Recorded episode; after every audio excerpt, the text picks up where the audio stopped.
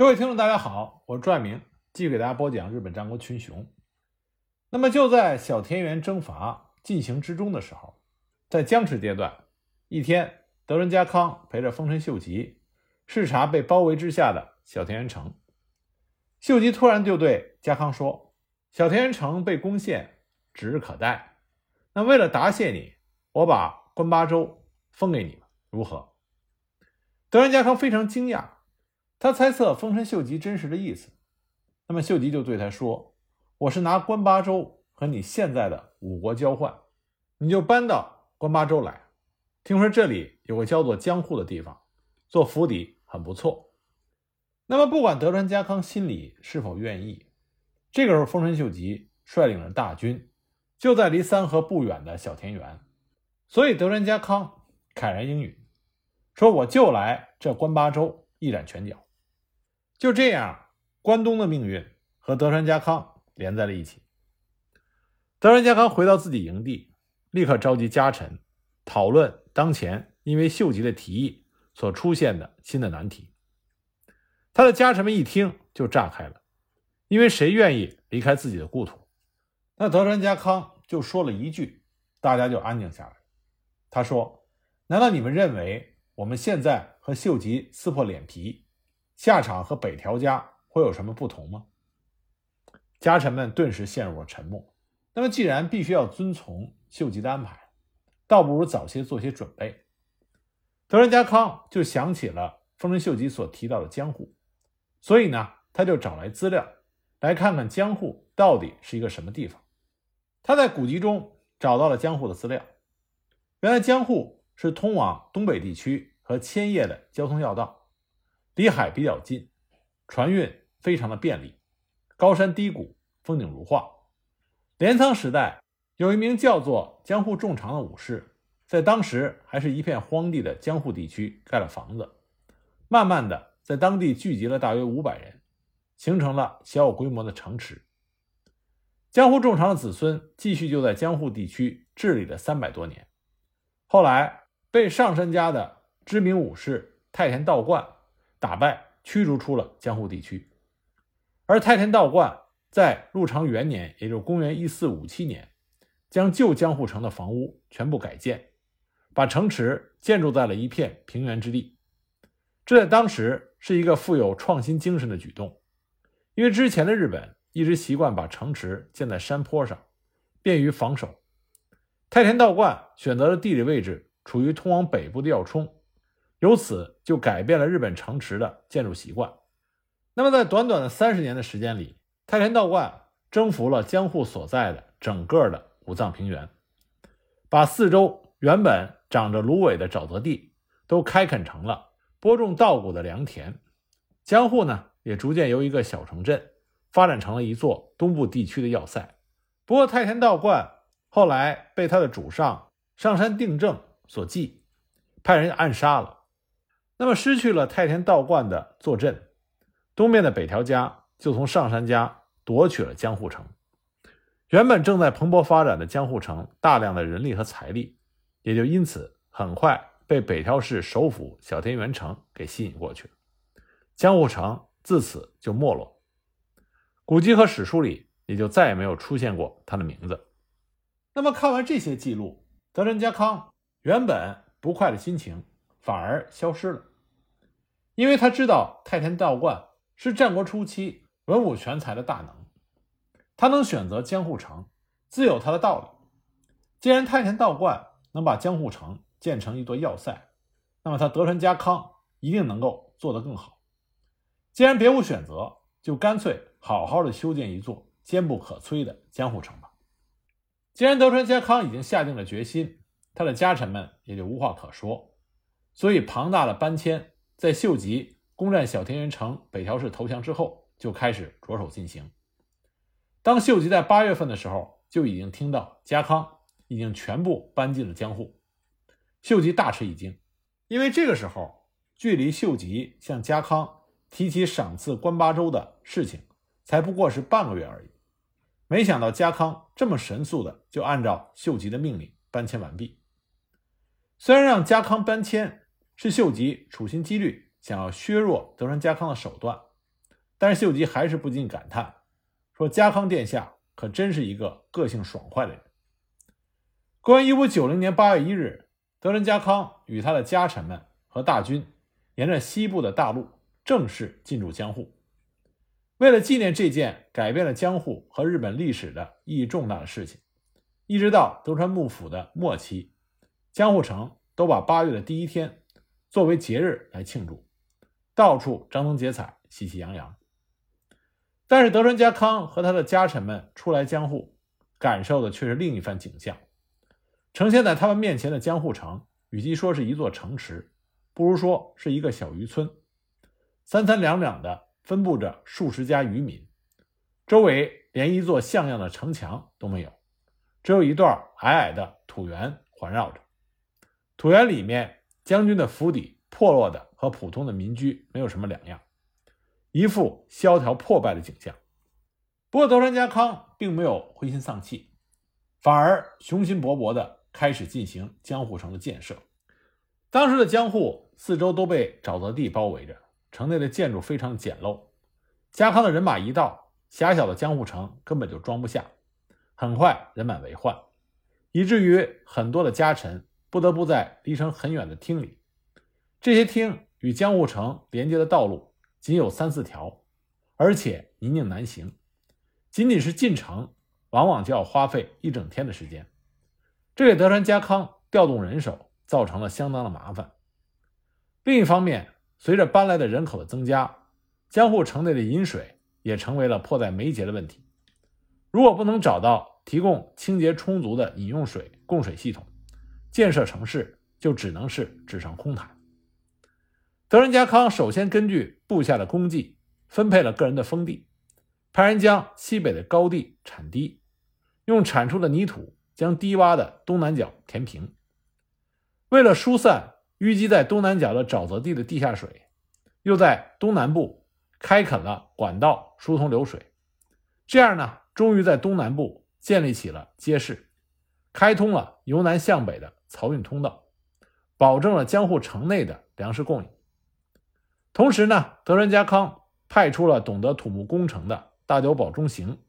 负责引水工程。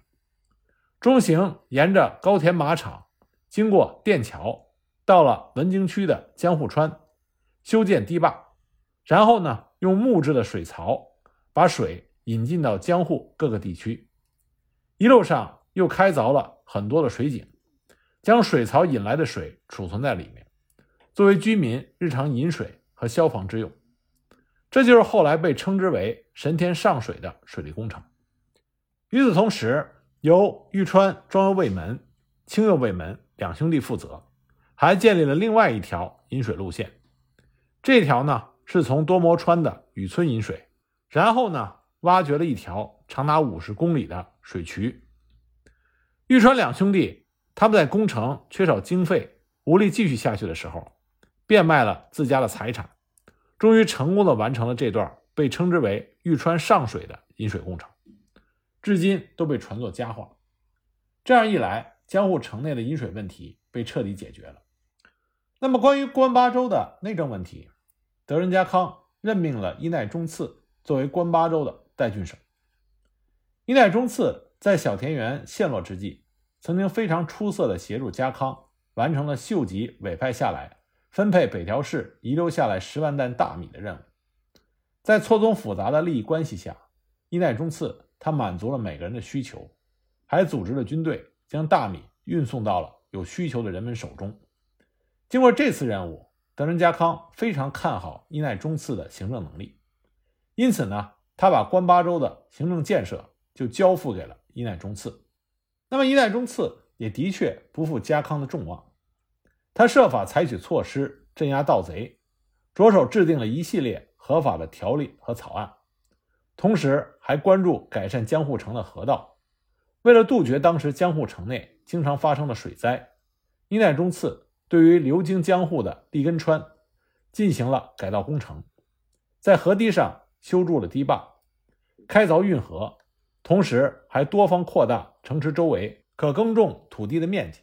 极大提高了。家康领地上的土地收成，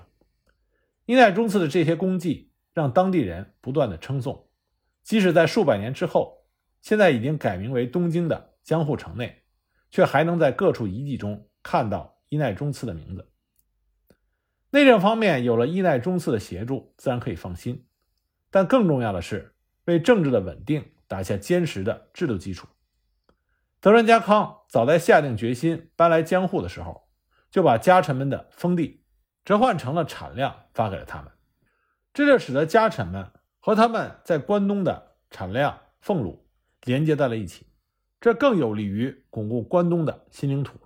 有利于德川家康控制家臣。另一方面，德川家康在靠近江户城的武藏、相模地区，集中了直辖地和封地在一万担以下的下级家臣，作为保护江户的战备力量，防备随时可能发生动乱的陌生领土上的敌对浪人和百姓，而把一万担以上俸禄的家臣分封在尽量远一些，特别是东部和敌对性的大名接壤的地方。其次呢？德川家康还进行了大规模的减地，利用在土地登记册上同时标明耕作的农民和拥有土地的地主的方式，一方面承认租佃者的耕作权，一方面呢承认地主的土地所有权，调整了农村中混乱的租佃关系，稳定了新领地的秩序。这样的措施对于治理关东这种农业管理制度比较落后的地区是相当得力的。明智方式，在安全与农业基础得到保障之后，德川家康并没有忽略当时正蓬勃发展的工商业。一位名叫守随兵三郎的人向德川家康表示，愿意负责统一度量衡的事情。德川家康同意了他的请求，并且同时任命了水野敬忠，制定了新的度量系统，委派自己的亲信主持货币的铸造。和金银矿的开采工作，掌控住强大的经济。德川家康在货币上的一个重要的贡献，他把当时日本流行的大判，就是很大的金块，改铸成分量为十分之一的小判，也就是比较小的金块。而在之后数年，他又铸造了仅为小判四分之一的一分金，这样就极大方便了金块的流通。他的这种灵活的货币度量衡，就吸引了更多的商人。他所采用的货币制度在当时非常的盛行，一直延续了两个多的世纪，成功促进了江户地区的工商业发展。江户地区也是在这种繁荣的气氛中，很快就发展了起来，为德川家康日后的行动提供了巨大的经济支援和巩固的根据地。就在德川家康。努力的建设江户，为日后统一日本努力的时候，秀吉却在忙于侵略朝鲜。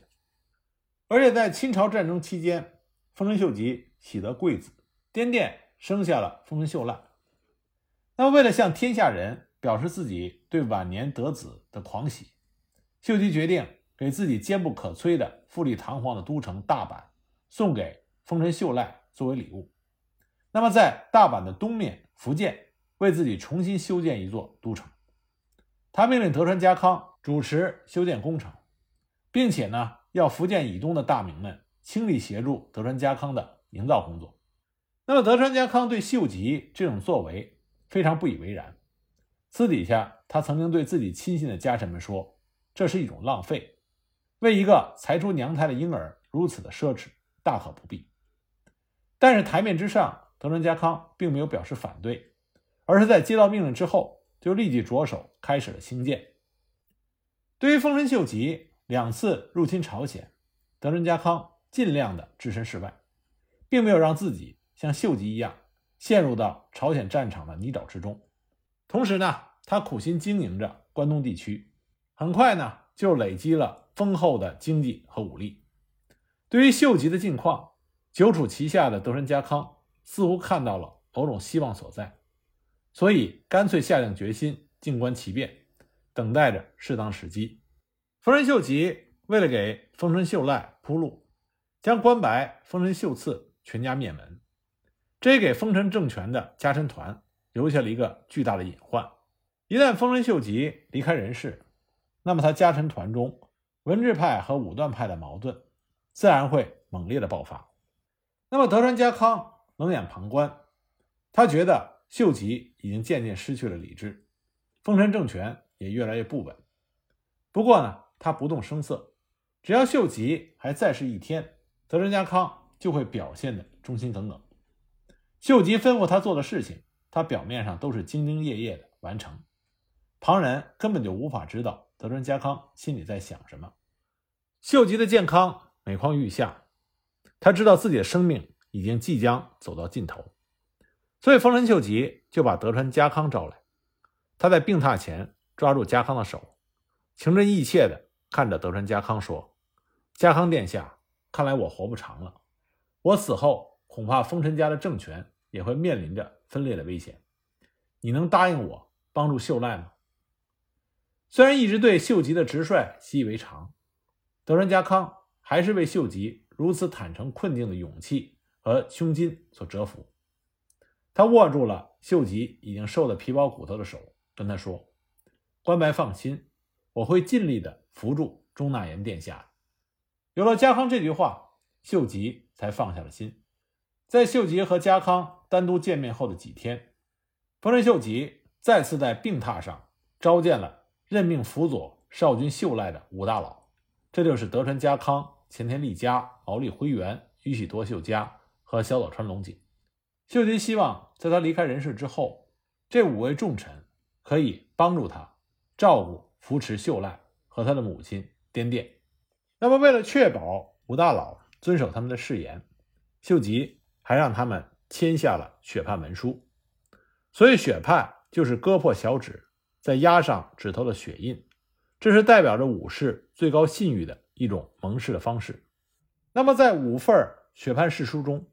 丰臣秀吉最看重的就是德川家康那一份，他希望这份誓书能够对德川家康起到束缚的作用，这也是他为自己的爱子丰臣秀赖能做的最后一件事情。几天之后，丰臣秀吉在大阪城中过世，而德川家康的人生也再次风起云涌。